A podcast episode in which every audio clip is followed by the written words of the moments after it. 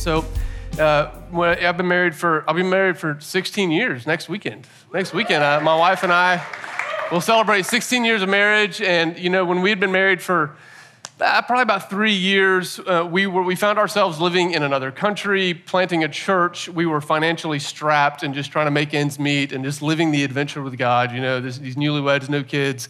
And uh, man, I remember somewhere in there, around third year of marriage, a friend of ours came to me and he said, Hey, I know what church planting is like. I know how financially strapped you are. He's like, I've got a friend that would like to meet with you. He's a financial advisor and he can help you make good financial decisions uh, to be able to do things right. And I'm like, in my mind, I'm like, yes, like sign me up. I have no idea how to make ends meet. I'm stretching pennies trying to make things work. I said, I would love, I thought, this guy is just going to help me make good financial decisions. And my friend's like, yeah, exactly. He, he understands church planting and he loves you. So Anyway, so we sign up to meet with this guy, and um, I remember I had called my dad shortly thereafter. My dad's here this morning, and I called my dad and I was like, Yeah, dad, I got this financial advisor that wants to meet with us. And my, my dad's response goes, Who is this guy?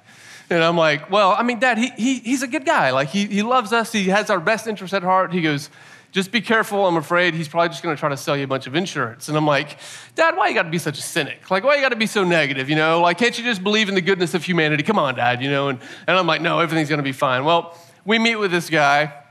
And we get in about our third meeting with him, and sure enough, he comes out, he starts telling me all these different insurances that I need to buy and invest in. And I'm like, wait, what? Like, I don't think this is what I signed up for. And, you know, if you're a financial advisor, I'm not throwing shade, I'm not trying to make you feel bad, but this is, it was not what I expected, you know? And I was like, have you ever had one of those moments where you sign up for something and you get halfway through it or you get into it a little way and you're like, man, this is not what I thought it was going to be. This is not what I thought I had signed up for. And isn't it true that human nature and human experience kind of teaches us that, man, we have to, we have to like question every offer that's laid on the table in front of us. In fact, we could all complete this saying, if it sounds too good to be true, then what? It is. It probably is, right? Like we all know that. We're just like trained to kind of be on our guard for news that seems too good to be true. But, you know, one of the things that I absolutely love the most about Jesus is his blatant honesty and transparency about what it means to be one of his disciples. Like when you read the Gospels, you get this impression Jesus is not like a schmarmy salesman just trying to get you to sign the dotted line, hoping that you don't read the fine print. No, Jesus is actually like the worst salesman ever. He's like taking out a magnifying glass and going, Hey, did you see that fine print? Make sure you read the fine print. He's always drawing our attention to the fine print of what it means to be his disciple, what it means to follow him. You know, we've been in this series all summer about what does it mean to be a follower of Jesus? What does it mean to be a disciple of Jesus? How do we practically live that out and follow him well with all of our lives? And tonight, we're going to celebrate people getting baptized, people saying, I want to follow Jesus. I want to be a disciple of Jesus. But sometimes I wonder, like, do we understand what we're celebrating? Do we understand what it is that people are giving themselves to? For those of you that are being baptized, do you understand the significance of what it is that you are stepping into, the bigness of what it is that Jesus has invited us to? And here's the thing I, I, I want to talk about that this morning and as I look across this sea of faces, I believe that, that, that really all of us in here kind of land in one of two categories. Now, we say all the time, you know, hey, no matter where you are on your spiritual journey, you're welcome here. And that is absolutely true. And I believe that all of us are in lots of different places spiritually, maturity, all of that. But when you boil it down, everybody in this room is in one of two categories. There are some of you that have chosen to trust and follow Jesus. You have, you've made a choice. You have confessed that you need him as a Savior. And, and you have submitted your life to him as your Lord, and he calls the shots. You've been baptized into him. You are persevering in faith as you walk with him. That is one category. The other category are, are folks that have not chosen to trust and follow Jesus.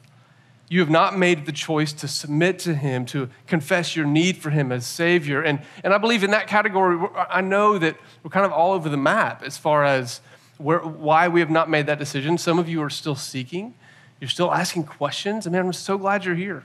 Like you're still asking questions about, ah, can I trust this Jesus guy? Is he, is he who he says he is? Some of you, you really do believe and you trust, but man, you're just uncertain because of like what it's to cost. Like, man, what's this to do to my family? What's my spouse going to think? What are my friends going to think? You know, what is this going to do to my job and my career? There's all kinds of implications that you have to weigh out. Some of you, at one point, made a decision to trust and follow Jesus, but if, if you were honest with yourself, you know that, man, you're not really walking with Jesus anymore and you're not walking in his ways. You're not honoring what he has called you to. And then there are others of you that are not interested in that at all, and, and you came because somebody invited you today. Man, I'm so glad you're here. But these are the two categories those who have chosen to trust and follow, and those who have not. And I want to speak to all of us, to both categories this morning. Into that first category, those of you who have committed to Jesus, I hope this morning feels like just like a, a renewal of your vows, a reminder of what it is that you stepped into. My wife and I, every time we go to a wedding, we feel this when we watch the couple say their vows. It's like this reminder of, oh, yeah, this is what we have covenanted to, this is what we have stepped into. And for those of you that have not chosen to trust and follow Jesus, I hope this morning just feels like an invitation an invitation into the greatest gift you could ever receive, the greatest choice you could ever make with your life. We're going to examine what Jesus is inviting us into. And so we're going to start in Luke chapter 9. If you have your Bibles, open up to Luke chapter 9. If you're using one of our Bibles, uh, you can find this on page 707. There's these orange Bibles on the bar and on the tables. You can grab one of those if you need it. It's page 707. And uh, we're going to start Luke chapter, chapter 9 uh, to tell you what's happening here. Jesus, it has just been revealed by one of the disciples that Jesus is the Messiah, the Christ, the anointed one of God. And then Jesus is going to say some unexpected thing. This is like a classic example of Jesus putting a magnifying glass on the fine print of what it means to follow him. Let's start in verse 21. Then Jesus strictly warned them not to tell this to anyone that he's the Messiah. And he said, the Son of Man must suffer many things and be rejected by the elders, the chief priests, the teachers of the law, and he must be killed and on the third day be raised to life. Then Jesus said to them all, Whoever wants to be my disciple must deny themselves and take up their cross daily and follow me. For whoever wants to save their life will lose it, and whoever loses their life for me will save it. What good is it for someone to gain the whole world and yet lose or forfeit their very self? Whoever is ashamed of me and my words, the Son of Man will be ashamed of them when he comes in his glory and in the glory of the Father and of the holy angels. This is the word of the Lord out of Luke 9. And so here's Jesus talking to his disciples about what it means to come after him, to follow him. And he starts with this He says, Hey, you must deny yourself every day.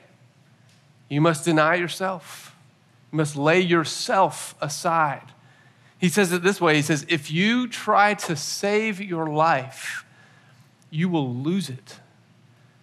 In other words, if you live this life in such a way that puts yourself at the center, so you operate entirely based upon what makes you comfortable, what makes sense according to your truth what is right or wrong according to how you think things should work, how you treat other people based on what you think they deserve. If you live your life with self at the center, he says you will lose your life. If you try to save your life, you will lose it. And then he says, But man, if you willingly lose your life for me, I will save your life. What does it mean to lose your life for Jesus? You know, the reality is, practically speaking, for millions of our brothers and sisters around the world, it literally means they lose their life because they follow Jesus. That feels so far removed from us in the culture that we live in America, but it's a true reality. But I think very simply, the reason they lose their life is the same reason that if any number of things were to shift in our culture, it could mean us losing our life as well. Because, see, what it means to lose your life for Jesus means that you say, okay, Jesus, you are going to be the Lord, you're going to be the king, you're going to call the shots. To lose your life for Jesus means that Jesus sets the parameters for you around what is morally right and what is morally wrong. Jesus, as Lord, He gets to set the parameters and define what true justice looks like. Jesus gets to define things like gender and sexuality, and we submit to him and what he says. Jesus gets to set the purpose of your life and the direction of your life. Jesus gets to determine how you respond when you're mistreated by another person. Jesus gets to call the shots on how we leverage our finances. To lose our life for Jesus means that we put everything at his feet and he gets to call all the shots and we are surrendered to him. And see, when you live that way, when you live as though Jesus is the true Lord, sometimes it will cost you. Sometimes it will cost you. You know, I, I've seen this up close. I remember when I went to India, and I remember sitting with some of our brothers and sisters in Christ in India who had chosen to follow Jesus. I remember one woman sitting there listening to her tell her story that when she gave her life to Jesus, that when her husband found out, he literally stabbed her tried to murder her because she turned away from Hinduism and brought shame on their family. And yet, when I watched her talk about Jesus, her face lit up with joy. It was like, wait, what? what is that about? I remember a young man in India that I sat with and talked to, and literally, when he gave his life to Jesus and his parents found out, his father beat him, kicked him out of the house, and disowned him as his son. And yet I got to sit and pray with this guy. And as I listened to him talk to Jesus, he would talk to Jesus and he would weep just tears of joy for the love that Jesus had shared with him. And I was like, wait a minute, what? what is going on? You see, these, these friends of ours, these brothers and sisters of ours in India, they realize that following Jesus means that they lose their life for him and it costs them greatly. I think about all across uh, China, the underground church, our brothers and sisters over there, they are constantly aware of what it costs them. Uh, I was talking with a friend recently, and he was sharing with me uh, something that he heard that there's a large portion of the underground church in China that they have this pledge that they say when they get baptized. That when you want to get baptized there, there's this pledge they have you say, and we have it, we're going to put it up on the screen here. This is the pledge they say I am ready at any time and any place to suffer for the Lord to be imprisoned for the Lord, to escape for the Lord, or to die for the Lord. What if this was the pledge that everyone was taking tonight before they got into the water? You see, guys, there are some real benefits to living in a place where we have so many freedoms. But, guys, there are some downsides as well, is that we forget that Jesus said, I want your whole life, even when it costs you. And guys, the reality is, is it does cost us, and it will cost you. You know, even here in, the, in this country, the costs are constantly getting higher. If you, if you make Jesus Lord and you live unashamedly where He calls the shots, you will face rejection from your friends. You will face exclusion where people don't invite you to the things they used to invite you to because they're, you don't do the things they did or they're afraid what you might say or look like. You will face being slandered by your family. I know some of you right now in our church family that are being excluded from your family because of your deep convictions and love for Jesus. And your family doesn't want you around because of it. Guys, this is, this is the reality. We will face this even in our culture. And so we go, well, why? Like, why would we do that if we know that giving our life to Jesus comes at such a great cost? Like, why would we do that? And Jesus says this He says, Listen, if you will lose your life for me, I will save your life. I will save your life. And guys, I know that feels kind of like, you know, there's this kind of generalized Christian message in America today that's kind of like, hey, yeah, salvation. You give your life to Jesus and he'll save you from ever feeling bad about yourself again. There's salvation. Give your life to Jesus and he'll bless you and all your finances will go well and you'll have the house of your dreams and the family you've always longed for. Guys, this is not what Jesus is talking about right here. When Jesus says, I will save your life, he's talking about something very specific. Very specific. You see, Jesus, Jesus believes and he teaches over and over again, very plainly, that humanity and creation are moving in a very clear trajectory. He hints at it here in Luke chapter 9. Did you notice that part where he says, Whoever, whoever is ashamed of me and my words, the Son of Man, which is Jesus, will be ashamed of them when he comes in his glory and in the glory of the Father.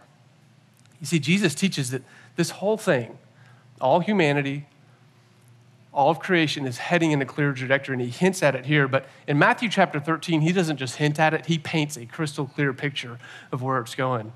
So, Matthew chapter 13, if you want to turn in your Bibles, if you're using one of our Bibles, it's page 667. 667. So, uh, you know, Jesus in Matthew 13, he's going to tell the story, and I'll just retell the story, and then we'll read what he says about it. But the story he tells goes like this He says, Let me tell you what the kingdom of, of heaven is like. He says, The kingdom of heaven is like a farmer who goes out and he, he sows some wheat in his field, and while he's sleeping, an enemy comes and sows a bunch of weeds in amongst the wheat. He says, then his servants notice that these weeds are growing up, and they're like, Master, what's going on? Didn't you plant good seed? He's like, Yes, I planted good seed. An enemy has done this. And they go, Well, do you want us to go in and pull all the weeds out? He goes, No, don't. He says, Because while you're pulling out the weeds, you'll probably inadvertently uproot some of the wheat as well. Instead, let them grow together until the harvest. And when you harvest, harvest all of it. Separate the wheat from the weeds and throw the wheat, weeds in the fire and put the wheat in the barn. And that's the story. And so his disciples were like, What in the world is that about? And so later they come to him and they say, Jesus, what was that story about the weeds and the wheat? And Jesus explains it in Matthew chapter 13, starting uh, in verse 37. This is Jesus' explanation. He says, The one who sowed the good seed is the Son of Man. The field is the world, and the good seed stands for the people of the kingdom.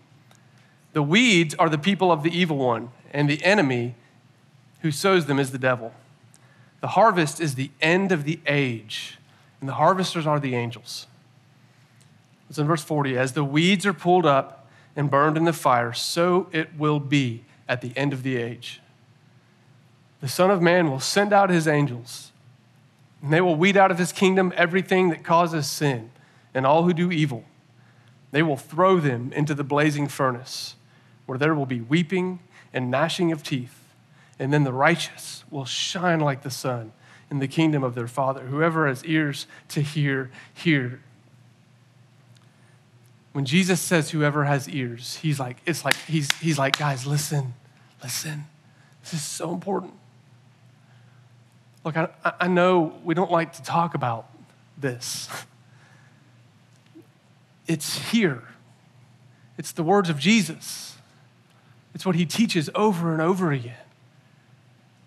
Jesus says, listen, humanity's on a trajectory. He says, wickedness is going to grow up with righteousness in the world, and we are going to see an increase in wickedness as we approach the return of Jesus. He says there's going to be more, more wickedness. And I don't know if you know anything about gardening, but when the weeds start to grow up, the more the weeds grow, the harder it is for the plants to produce the fruit that they were called to, to produce. And Jesus is going, listen, guys, you got to pay attention. It's going to get harder and harder and harder to follow me wholeheartedly. The weeds are going to try to choke out what it is that I'm doing in you. He says there's coming a time when people will hate what is good. Paul talks about this in, in 2 Timothy chapter 3 and in 2 Timothy chapter 4. He's like, there's a, there's a time coming where people call what is evil good and what is good evil, where people will only want to hear what their itching ears want to hear, and they don't care about what God says is good anymore. He goes, that time is coming. It's going to get harder and harder. And then Jesus makes it very clear. He says, the other thing that's coming, guys, the day of the Lord is coming.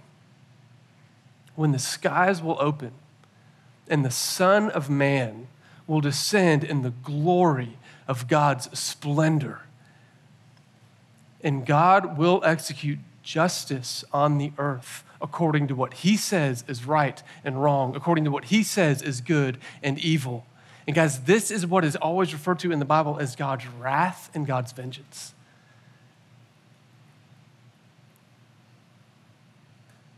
it's sobering. We don't like to talk about it because it's sobering. It like, we go, oh, man.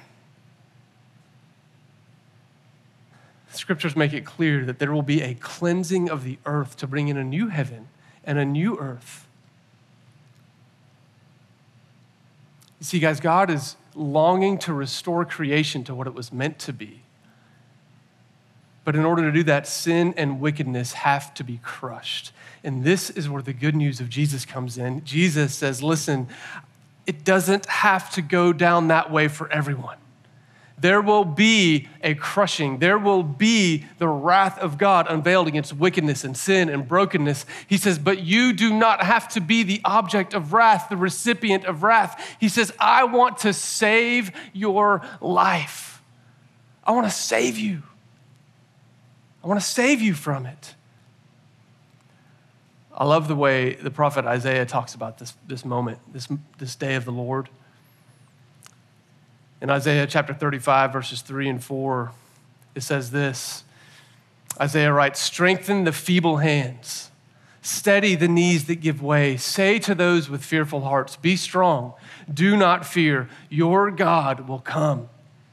He will come with vengeance, with divine retribution. Then listen to this He will come to save you. He will come to save you.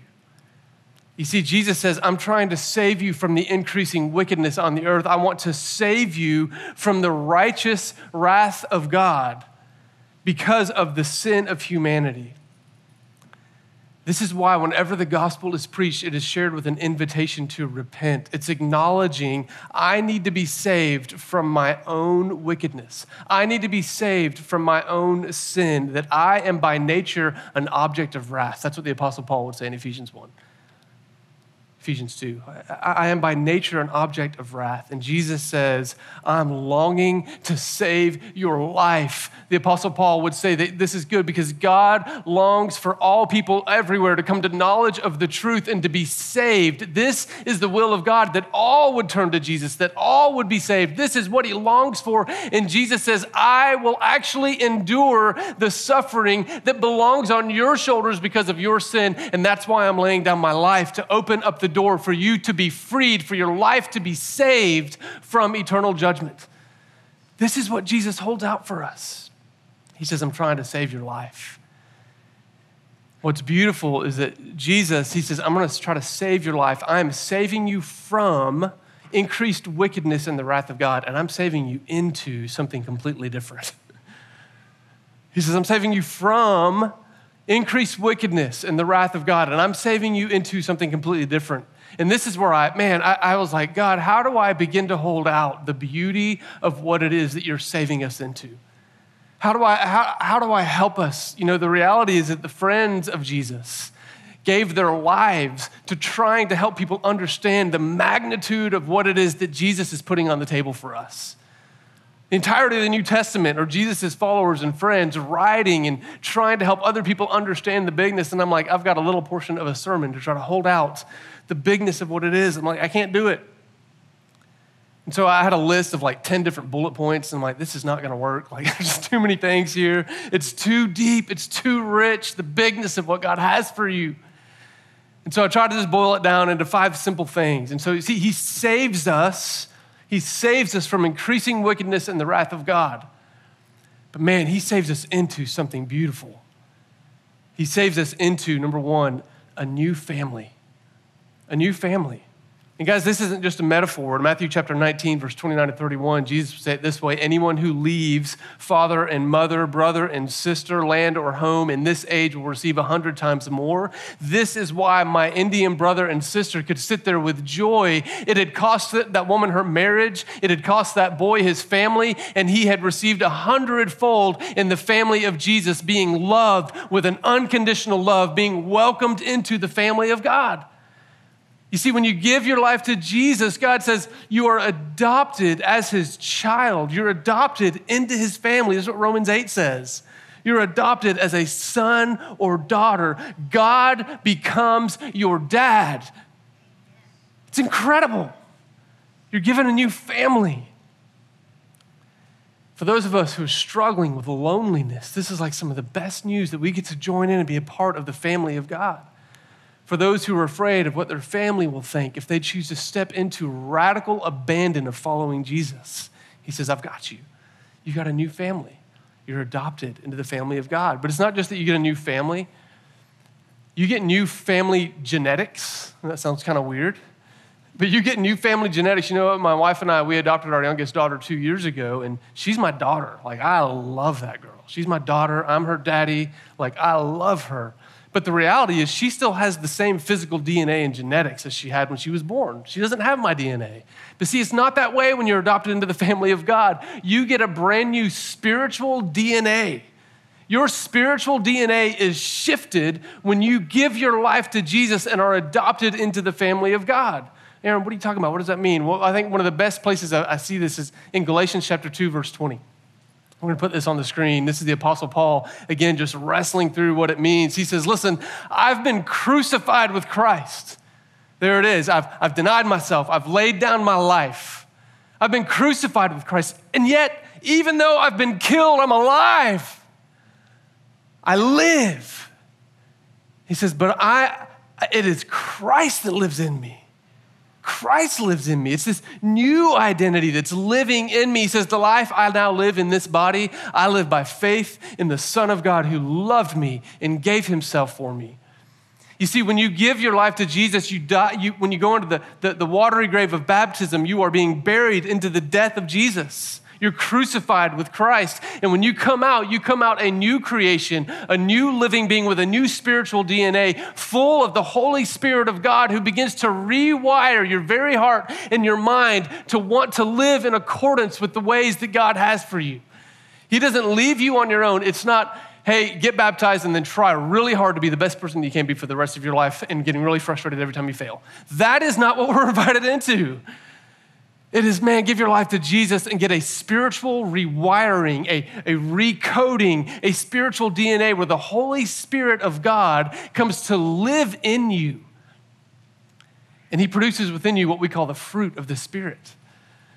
And we become full of love. We become a people that are marked by joy. We become a people that are marked by peace. We become a people that are marked by patience and goodness and gentleness and selflessness and faithfulness. It's like these things just start working them out. We are given a new spiritual DNA that works itself out in the picture of this beautiful fruit in our lives. And guys, I'm just telling you, there is nothing more powerful when you see someone who has suffered. I mean, I, I, I wish that I could take all of you with me to sit next to this young man in India and listen to him tell his story. Because it makes no sense that he has joy. It makes no sense that he has peace and yet he's full of it. It is only because of the Holy Spirit living in him. See, you're adopted into a new family, and you get a new spiritual DNA that begins to work things out in this life in a completely different way. The apostle Peter would say it this way in 2 Peter chapter 1. He says, "Listen, when this happens, the divine power will give you everything you need for a godly life so that you can participate in the divine nature." It's beautiful new family, new spiritual DNA. This third one kind of hit me, you know, uh, uh, the third one is that you're, you're constantly prayed for. You're constantly prayed for. Now, I don't know if you've ever had somebody that you knew just prayed for you all the time. For me, when I was in, in another country planting a church, it was my grandmother. She kept every newsletter that I sent home. She kept it you know, where she read her Bible every day, and every day I knew my grandmother was going before Lord Almighty praying for me. Every day. She would send me handwritten notes, to tell me what she was praying, because she didn't know how to text or email or do any of that stuff, and she would mail them to us the old fashioned way. Every day. And see, guys, maybe you don't have anyone in your life who's ever committed to pray for you every day. You don't know the weight of that. Because the reality is, when you give your life to Jesus, the Holy Spirit comes to live in you. You get genetically rewired to be a follower of Jesus, and the Holy Spirit Himself intercedes for you all the time. Like Romans 8 says that the Spirit Himself is praying for us to try to help us become more of what we were made to be. Hebrews 7 tells us that Jesus is constantly going before the throne of God praying for you. Jesus Himself is praying for you every day, all the time. You see, we get brought into this new family, we get this new spiritual DNA, and we get the privilege of constantly being lifted up and prayed for by God Himself. Like, whoa, like, what does that mean? It's amazing. It's incredible. Fourth, you get your name added to a new family will.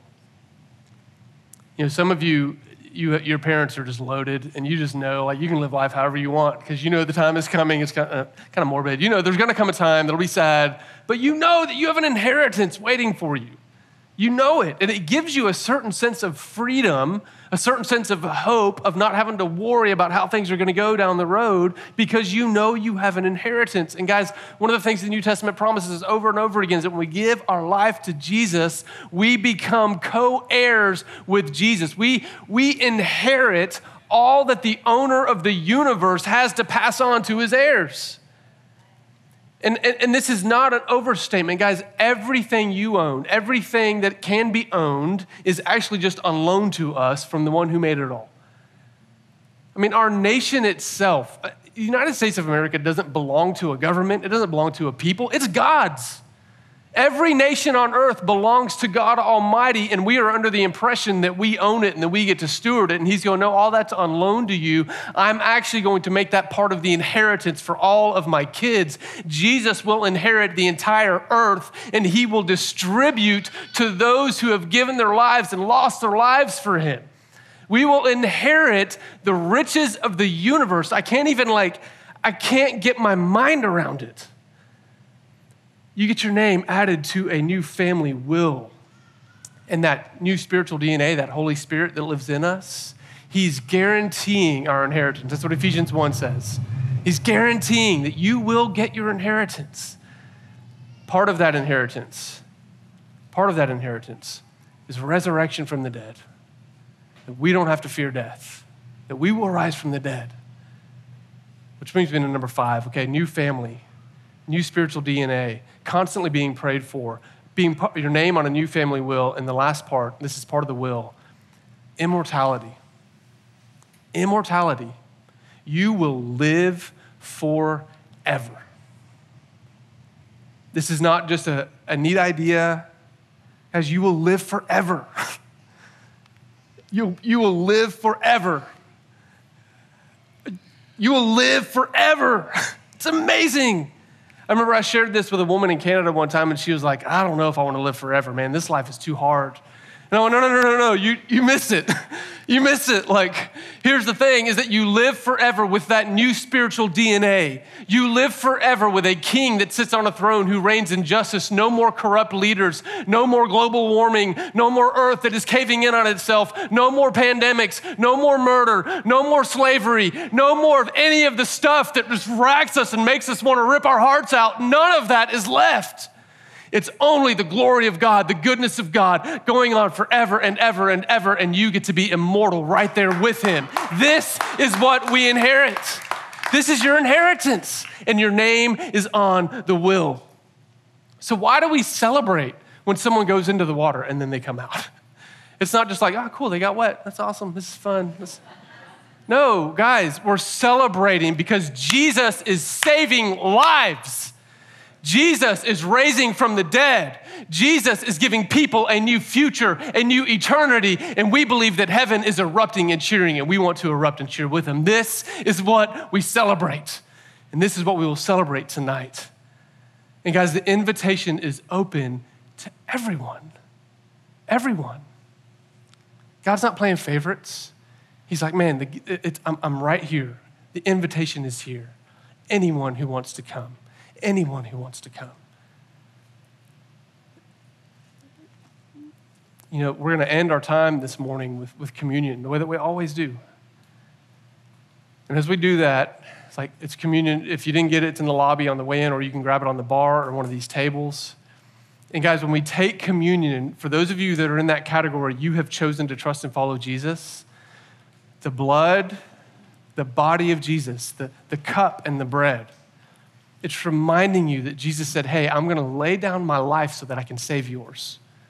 He's given it all. He's paid every price. So as you take the cup, man, let your heart, Holy Spirit, will you fill our hearts with gratitude, with, with, with just full of joy? Holy Spirit, would you fill us with love and joy and peace and patience, kindness as we take the cup, as we take the bread? Just help us be aware of what it is that you have done for us and what it is you're doing in us. As you take the bread, let the Lord stir your heart and remind you of what you stepped into. For some of you, you know you need Jesus. And man, how, man, the, the invitation is open. You can, any number of things. You can fill out this card. You can come talk to us. There'll be some of us at the Respond banner over here. Some of you are struggling to walk out your faith in Jesus and you just need that family around you to pray. We would love to pray for you over here at the Respond Banner. Some of you have people in your life that need the hope of Jesus. We would love to pray alongside you at the Respond Banner to pray that they could come to know Jesus. But we're just going to move into a time of responding, responding over communion with gratitude for what Jesus has done for us responding and giving our lives to Him wholeheartedly, responding in prayer. Just let the Spirit lead you in how you need to respond in all it is that Jesus has held out for you. Let's pray. Lord, we love you. We love you, Lord. We need you. We need you to save us. We need you, Lord, to change us and transform us and give us the Holy Spirit to make us more like you. We need you. And so, Lord, will you come and as we as we take the cup, as we take the bread, will you just fill our hearts with your spirit? Will you fill us with a new level of obedience, a new level of just laying ourselves at your feet and letting you be Lord? And Lord, I pray for anyone in the room that has not given their life to you right now, Lord, would you speak to them tenderly? Just speak to them of the deep, deep love you have for them and draw them near to you, Lord. Help us to be a family that knows how to welcome welcome in brothers and sisters as they give their life to you. We love you, Lord. We pray all this in Jesus' name. Amen.